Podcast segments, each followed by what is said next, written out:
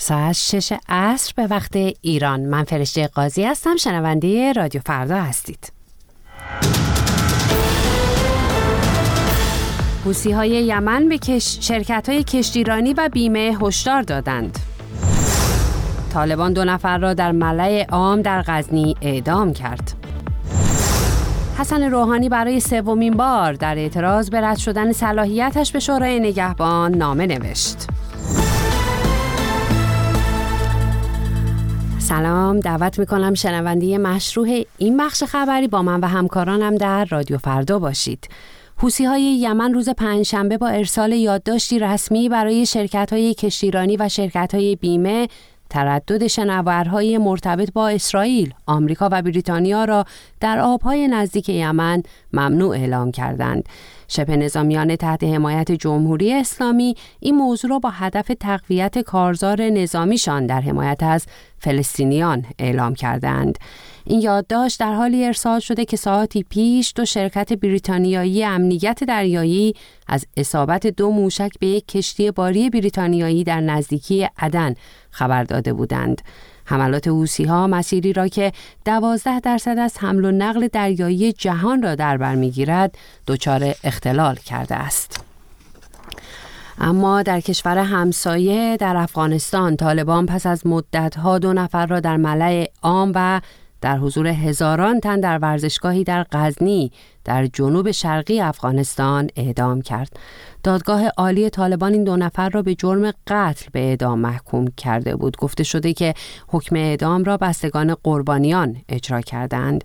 دادگاه عالی طالبان با صدور بیانیه‌ای گفته که حکم اعدام در ملع عام به تایید سه دادگاه و همچنین هیبت الله آخونزاده رهبر این گروه رسیده بود. اعدام های امروز سومین و چهارمین موارد اعدام در ملع عام از زمان بازگشت طالبان به قدرت در سال 2021 است. اما در ایران در آستانه انتخابات مجلس خبرگان رئیس جمهوری پیشین ایران بار دیگر خواستار اعلام دلایل رد صلاحیتش شد. وبسایت حسن روحانی دلیل ارسال سومین نامه خطاب به شورای نگهبان را بی پاسخ ماندن دو نامه قبلی عنوان کرد. آقای روحانی که در حال حاضر عضو مجلس خبرگان است پیشتر و در واکنش به رد شدن صلاحیتش از مردم خواسته بود با شرکت در انتخابات رأی به گفته او اعتراضی بدهند.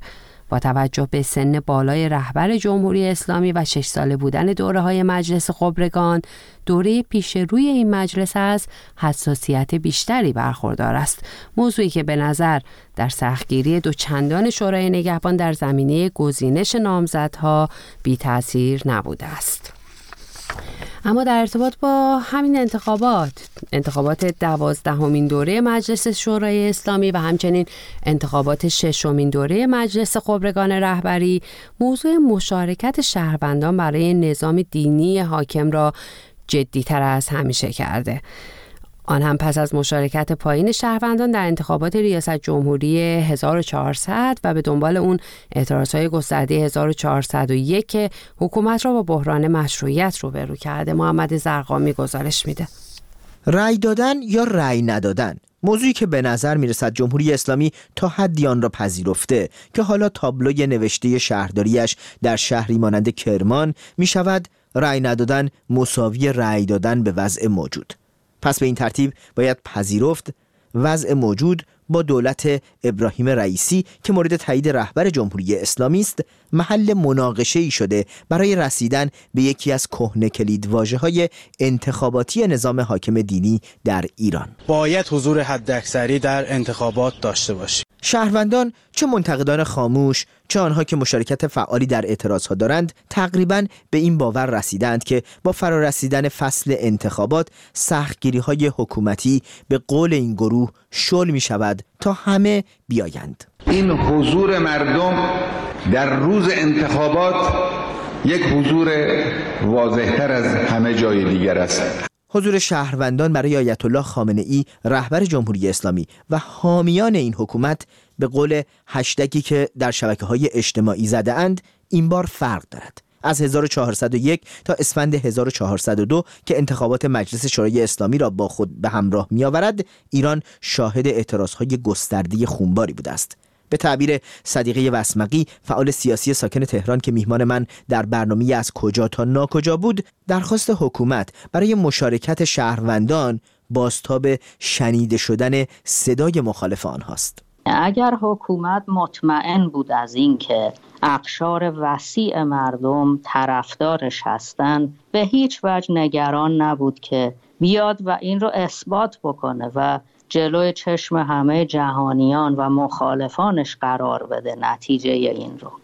هرچه بازار مناظره های تلویزیونی با نقد آتشین حکومت در صدا و سیمای جمهوری اسلامی و شبکه های مجازی داغ است این سمت شهروندانی هستند که اصلا انتخابات در جمهوری اسلامی برایشان به گفته حسین مرعشی دبیر کل حزب کارگزاران سازندگی در یک برنامه تلویزیونی جدی نیست. مادامی که در به عنوان یک ضرورت به عنوان یک ضرورت رهبری بخش از اختیاراتشون رو قدرتشون رو به مجلس منتقل نکنن. بخش از قدرت رو به دولت منتقل نکنن. منتخبان ملت قدرتمند تلقی نشون نزد مردم مردم انتخابات جدی نمیگه آن طرفتر حضور پرتعداد چهره های معروف در صدا و سیما به همراه صحنه های رقص و آوازخانی مجریان برنامه های تلویزیونی است. تبلیغاتی که حالا برای بالا بردن درصد مشارکت روی صندوق های خارج از شهرهای بزرگ متمرکز شدند. یه روستا یه عالم ره همه این سر و صداها در نهایت می‌رسد به کلیدواژه های آشنای چهار دهه گذشته. به خاطر حفظ خون شهدا. حرف رهبر من انتخابات شرکت سرباز آماده باش مقام معظم رهبری هست. مشخص نیست جامعه تا چه اندازه در انتظار فهرست های انتخاباتی جریان های مشارکت جوست که باید ستاد انتخابات کشور تاییدش کند. اما ظاهرا همان که روزنامه اصولگرای نه دی نوشته است را باید باور کرد. رقابت در پایتخت بین دو فهرست است. فهرستی که اگر بالا و پایینش کنید می‌بینید بیشترشان چهره های اصولگرای نزدیک به حکومت هستند. نگرانی از مشارکت پایین در انتخابات را در صحبتهای این مجری تلویزیون حکومتی ایران محمد حسین رنجبران هم می شود دید. از سال 98 یا اوایل 98 تقریبا دولت شل کرد. آقای روحانی شل کرد. ببینید همه معتقدن آقای روحانی دو, دو سال آخر رو اگه نگیم دولت رو رها کرد بعد بگیم که خیلی دیگه ایشون وقتی که بعد بذاشت بذاره نمیذاشت نظارت که بعد می‌کرد نمی‌کرد. ایشون به زور در واقع انقدر بهش گفته شد تا پشت صندلی در واقع اون کمیته که برای کرونا مبارزه با کرونا شد نشست. و این یکی از عواملی بود که مردم واقعا دیگه تلخ شدن. گفتم برای چی رأی بدیم اما این نگرانی در میان اصلاح طلبان را شکافی به نام بلا تکلیفی پر کرده است. مهدی محمودیان عضو سابق حزب اتحاد ملت ایران اسلامی هم در گفتگو با تارنمای دیدار به سال 98 رجوع می کند و از تصمیم حکومت به خالصسازی و انتخابات پیش رو می گوید. حتی در صورت تایید صلاحیت همه اونایی که در انتخابات شرکت کردن. یعنی فرض کنید همه اونایی که شرکت کردن و حتی اونایی که شرکت نکردن به از ترس اینکه مثلا اگه شرکت کنیم رد صلاحیت میشیم همه اونایی که من اصلاح طلب تایید صلاحیت بشم خیلی هم تندرو هم خیلی هم رادیکال هم خیلی هم آرمانگرا هم انتخاب بشم باز هم مجلس یعنی نهادهای انتخاباتی و به خصوص مجلس اساسا ظرفیت هیچ گونه تغییری براش باقی نمونده. حتما شما هم این تصاویر را دیده اید. بسته های حاوی کیک و کلوچه و خلاصه خوردنی های خوشمزه. بسته هایی که حوزه های مقاومت بسیج تهیه و توضیح کردند و زیرش با یک هشتگ نوشته شده من هم رأی میدم گزارش محمد زرقامی را میشنیدید. به گفته داستانان ایالات متحده یکی از سردسته های باند تبهکاری ژاپن یاکوزا که الان زندانی است قصد داشته مواد هسته‌ای قاچاق و حساس را در اختیار ایران بگذارد. این مواد را یکی از رهبران گروه های شورشی میانمار در ازای واسطهگری خرید تسلیحات برای این تبهکار ژاپنی فرستاده. بنیامین صدر گزارش می‌دهد.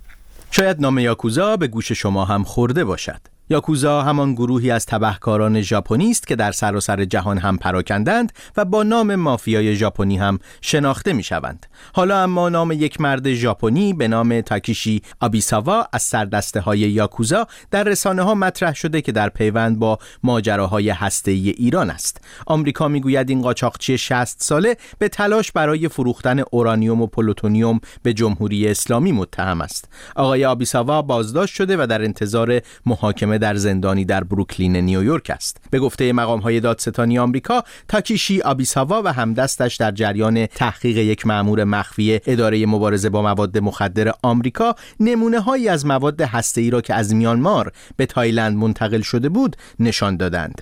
بر اساس گفته دادستان ایالات متحده مواد ای را یکی از رهبران گروه های شورشی قومی در میانمار که یک معدن اورانیوم را در این کشور تصرف کرده فرستاده.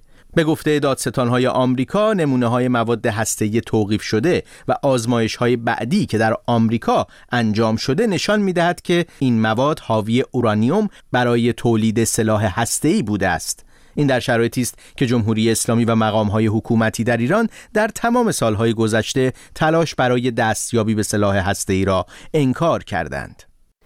گزارش بنیامین صدر را میشنیدید. اما محققان در مؤسسه ماکس پلانک آلمان با تجزیه و تحلیل آماری از هزاران استخوان انسانهای عصر باستان و پیشا مدرن موفق شدن نشانه هایی از سندروم دان را در میان برخی از آنها شناسایی کنند.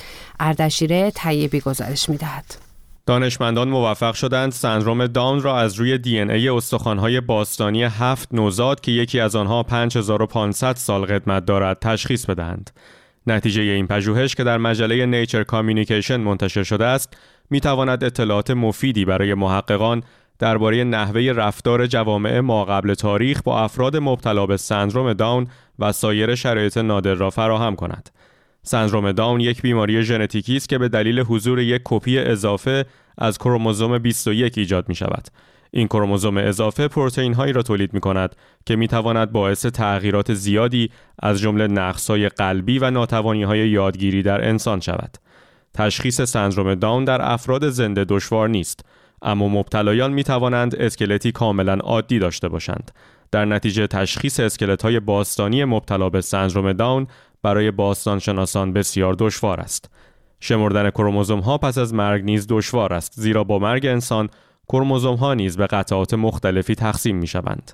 با این حال روشی که محققان در مؤسسه ماکس پلانک در شهر لایپزیگ آلمان برای یافتن امضای ژنتیکی انسان انجام دادهاند این ایده را به ذهن آدام رولاخ دانشمندی در همین مؤسسه رساند که شاید بتوان از این تحقیقات برای قربالگری دی ای ها و تشخیص سندروم داون در استخوان‌های باستانی استفاده کرد.